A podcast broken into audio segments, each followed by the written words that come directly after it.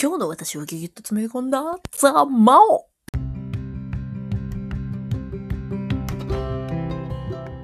はい、こんにちは。ピンチはチャンス激励マダムのマオです。今日も聞いてくださるあなたとのご縁に感謝です。この番組は、悩み解決力洗練カレッジ、チーフを作るべく日々奮闘している私、激励マダムマオの今日の頭、心、体の出来事を記録するボイスダイアリーです。というわけで今日は、ニックラスの奇跡について語らずにはいられないというわけでですね、本日も三重県の実家からお届けしております二日目。今日はなぎちゃんとお届けしております。なぎちゃんご機嫌でおもちゃで遊んでおりますので、なんかシャリシャリいろんな音聞こえるかもしれませんが、なぎちゃんが多分シャウトはしないかなと思いますが、さて、そんなこんなでですね、今日のお題はネックレスの奇跡がメインでございます。いや、これはまた昨日あった出来事なんですけれども、今日の出来事を記録するんですけど、いや昨日のご縁はなかなかのものだったので、ちょっとどうしても言いたくてっていうのがあってですね、昨日から今日にかけての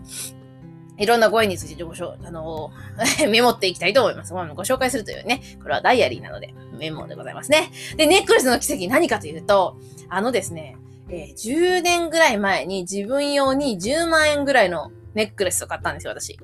で、それを実家で買ったんですけど、で、そのネックレスがたまたま先日切れたんですよ。で、物が切れたりすると、壊れたりすると、不吉な予感っていう人もいるんですけど、私は結構、あの、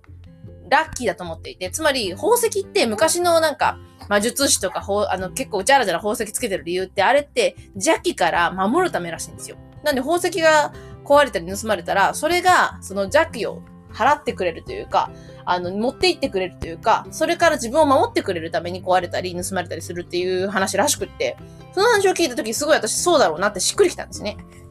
で、その前提にすると、その、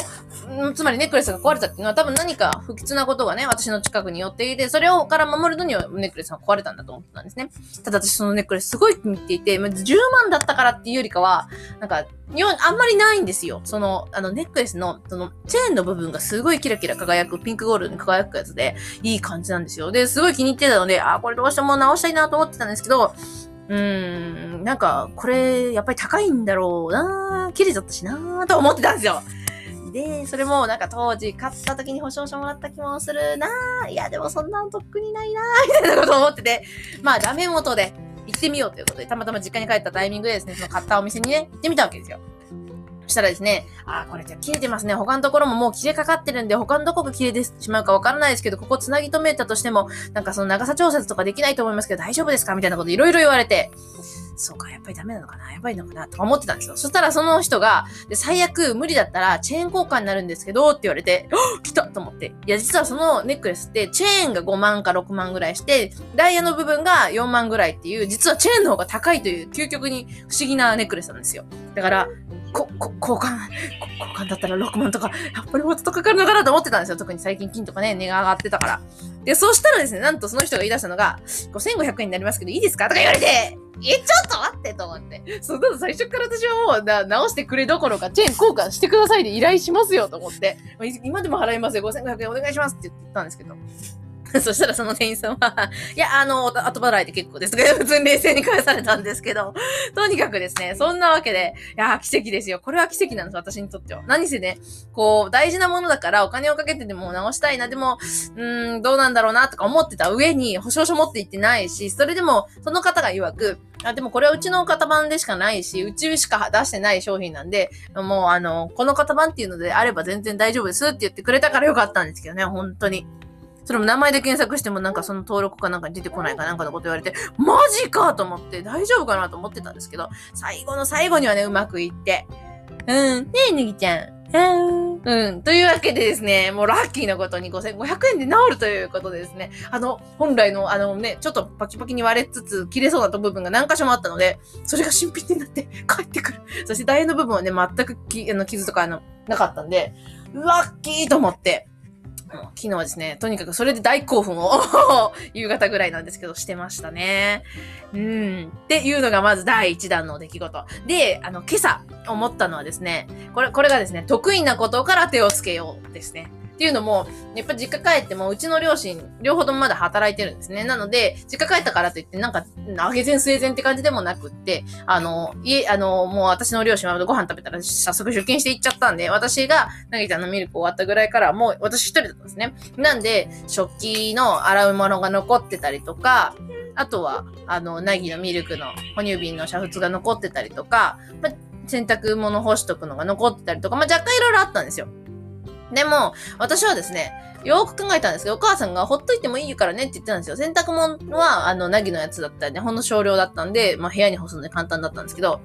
で、ここで考えたのが、いや、こう、食器は確かに残しといちゃまずいんだけど、私じゃなくてもできる。けれど、私にしかできないものを先にやっておかないとなって思って、せっかくのね、なぎが、あその朝にしてくれた貴重な時間に、と思ったんですよ。それで何をやったかっていうと、家の配線、LAN の配線をし直して、あの、ルーターの場所を移動するっていうタスクがあったんで、それをやったんですよね。で、それ、それなん、なんでやったかっていうと、そもそもなんかその実家のなんか配線が悪くって、なんでかネットの引き込み口が、あの、今からだいぶ遠いところに置いてるんですよ。なんで、あの、壁伝いに、あの、昔一回線通して、あの、ランケーブル通して、あの、表側に持ってきてたころがあって、そしたらなんかそれがネズミにかじられたというので、いつぞやからね、また、あの、その向こう側にランの本体置いて、あの、ルーターで電波を飛んで飛ばしてたんですけど、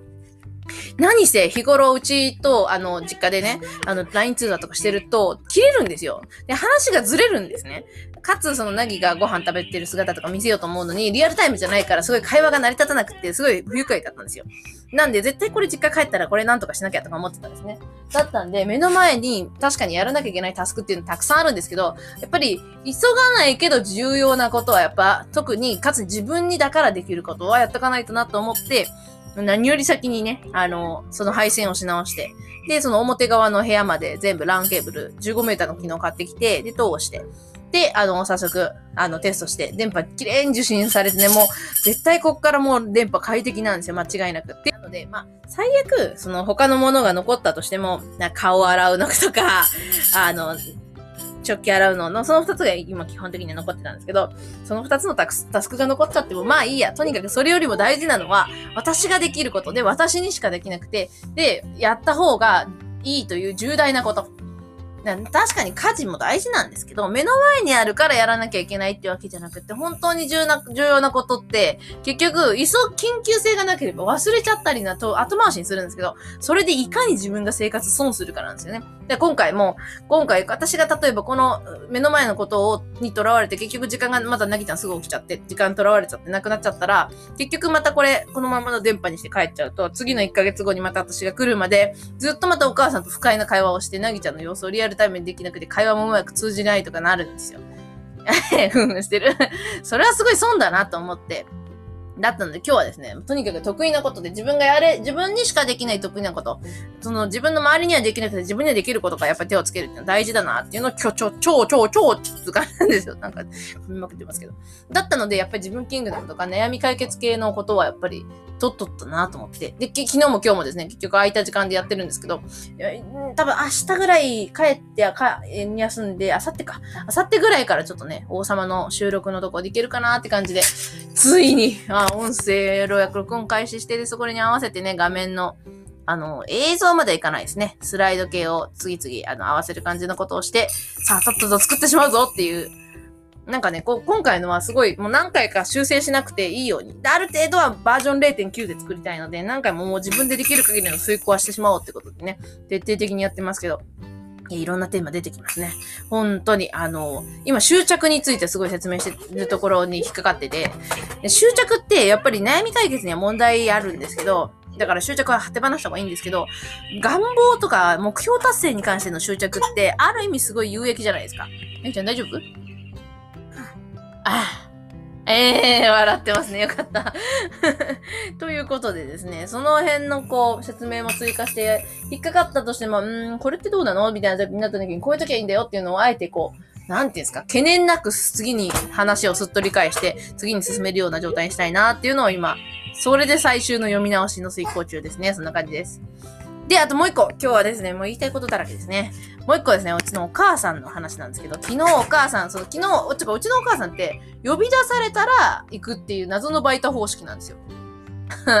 なので、呼び出さなければいかないんですけど、で、あの、休み取ってあったのは今日の午後なんですね。なんで今日の午前中までは働きに行く予定だったんですよ。私が昨日帰ってきてからも。だったんですけど、昨日は本当にお呼び出しがなくって、かつ、その、向こうのご両親、あの、夫側のね、ご、あの、両親、こっちに来てくださるって感じだったんで、マジでね、来客のって、あの、私は本当になぎちゃんしかできないから、あの、で、で歩くんとかね、こっちの車も運転できないからっていうのがあって、出歩けなかったんですけど、お昼前後に来て、ええ、ええ、ええ、うん。で、もてなすのに、あれこれそれ買いに行く行ったりとか準備とかしなきゃいけなかったんですけど、お母さんね、呼び出されずにいてくれたんですよ。で、お母さんがね、帰ってか、そのみんなが帰ってから言ったのが、やっぱり私はついてるわ。日頃の行いやねって言ってたんですよ。確かにと思って。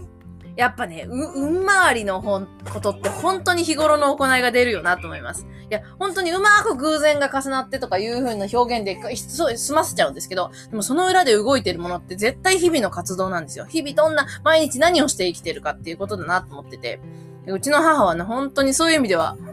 もう尊敬の尊敬に値するぐらいね、こうなんか、理不尽に耐え、とにかく働くという、すごい人なんですよね。それを見てるのに私は全然もうなんか世の中の理不尽を見ても、なんか、それをどう対処するかしか考えないんですよ。もう理不尽自体はもう見て、見飽きてるんだけど、それに不愉快に感じるっていうの自体はもう免疫があるんですよ。それじゃなくて、じゃあ、じゃあそれをどうするかっていう、その一歩先まで考えなきゃ気が済まないのは、やっぱりその母が理不尽に耐えるっていう選択肢をよくする人だったから、耐えるも大事なんだけど、改善できるなら改善、解決できるなら解決。もうそれをしたいなっていうのが強くなったのも、その母の背中を見てたからなんですよね。っていうのすごい思ってなったので、本当にもう日々の行いの効果って絶大っていうのは本当その通りだなって、すごい思いましたっていうのをですね、あの、やっぱ思うんですよ。なので、なんかですね、多分運が巡ってないなとか悪いなとかなんかついてないなって時って絶対日頃の行い変え、変え、変えるといいんですよ。例えば今日だと我が家だったら今から墓参り行きますし、あの、実家側も夫がね、今行ってくれてるって感じだし、あと、その、何ですか、掃除。掃除は大事ですね、やっぱり。綺麗に世の中しといたところに、やっぱり、いい気持ち、いい気分がやってきて、で、いい気分、いい気持ちがいいひらめきを呼んできて、で、またそこにいいご縁が巡ってくるって感じなので、ねえ、なぎちゃん。なぎちゃんの周りもね、キレキレを忖度とお掃除してるもんね。ええー、ご機嫌さんです、なぎちゃん。というわけで、そう、あとはさっき、なぎちゃんね、あのー、スリングで抱っこしてめっちゃいい天気だったんで、お散歩してきたんですけど、ご近所さんにも何人にも会って、で、あらーって言って、なぎすごい実は人見知りなんですけど、自分のなんかこう安全圏内に入ってこない限りは大丈夫なんですよ。だからこう周りの人が人見知りしないのとか言うわけですよ。いや、めちゃくちゃするし、この子って感じなんですけど、安全圏がめめっちゃ近距離に来ないと結構泣きはしないもので、なんかそう見えないらしくって、もうみんなに可愛がってもらってね。でも似てないねってみんなに言われるという、そう、そうなんです。夫側にそっくりでっていう話をして。ねえ、ねぎちゃん。うん。でも元気でまるまるして癒されるわってね、いろんな人に言ってもらってよかったね。そうなんですよ。ネギはこの近所のね、人たちに私が里帰り出産だったのもあって、だいぶいろんな人に見てもらってるので、ね、ネギ。うん。うん。いろんな人にこう見てもらって、こう可愛がってもらえるというか、いやこういうね、ご縁もあるっていうのがありがたいことだなと思って、まあ、都心にいてもね、都心というか、あの、埼玉県にいても、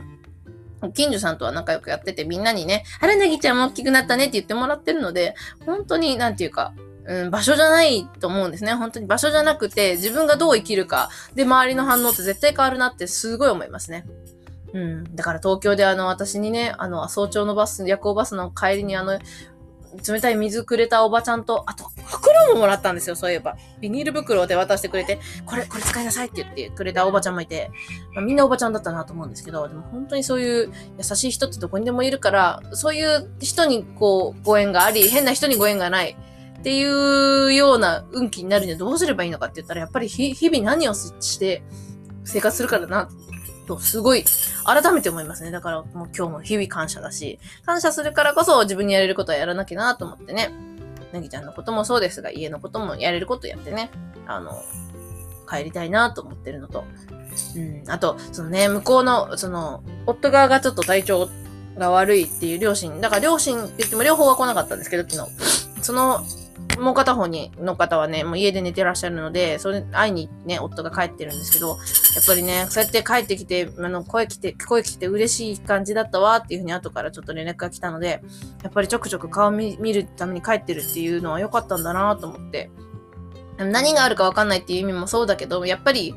何ですかね、そうやって行動に示して自分のために何かしてもらえるっていう、うん、なんかそういうのって嬉しいじゃないですか。そういうほっこりする心とかが体の体調とかにもつながる可能性はあるよなと思って、ね、なぎも、あの、会ってほしいっていうのもあるけど、でもね、会うほどのもう気力もないっていう状態かもしれないなっていうのもあったので、今回は旦那さんだけね、帰ってますけど、本当になんかこう、うん、やっぱ命ですよ、命。私はね、今生まれた命と付き合ってるから、つくづく本当に日々変化するんですよね、赤ちゃんって。で、それってすごい、なんていうか、人生は一度きりなんだぞ、時間は流れていくんだぞ、もうタイムリミットはどんどん迫ってるんだぞっていうのをすごい思い知らされるというか、なんていうか、大人になって社社会でなんかこう、例えば正社員どっかについてたとして、仕事をし始めると、ここまでの社会ってどちらかというと毎日同じことしに行って、同じことをルーティンをして帰ってきてっていう暮らしになって、なんかこう毎日同じだなみたいな感覚になると思うんですね。それが実はそうじゃないよって、もちろんそ、実際はそうなんですけど、そうじゃないって実感するっていう機会が結構なかったりする人はなかったりすると思うんですよ。私もなかった時期あるので。そう考えると本当に人生っていうのは日々変化してて、実は全然毎日同じじゃないんだよっていうのをですね、実感させられるなって思って。でもその新鮮さが大事なんですよね、実はね。その中にいろんなきっかけと可能性が出てるので、それに対して気づいてどう行動するかってすごい大事だなと思ってるので。ねえ、なぎちゃん。なぎちゃんもね、今離乳食が始まって、もうこんなに大きいの？ってご近所さんにも言ってもらって、本当に日々成長早いねって言って、いや変化が早いんですよね。でも時代としても仕事としても変化が本当に頻繁に必要になってくる時代になってるじゃないですか。だからこの体質になれたのは本当私にとっても良かったなと思ってるんですよね。日々変化 日々変化するっていう、その中で自分がなんかこう、まあ、その変化に戸惑いすぎず、精神的に持っていかれすぎず、かつその中の変化に波乗りできるというか、そういう力ってすごいこれからの時代で大事だろうなと思って。だから、なぎにもそういう変化の環境をなんかこう、与えたいなっていうのはあるんですよね。やっぱりその環境によってね、その子の才能ってどう活かされるか潰されるかって変わってくるなっていうのも感じてるので。ねいなぎちゃんというわけで、今日はですね、いろんなそんなことを感じながら実家2日目ですっていうお話でございました。今日も一日ゆっくり素敵にお過ごしくださいませ。というわけで、ガイティライマダブのモーでした。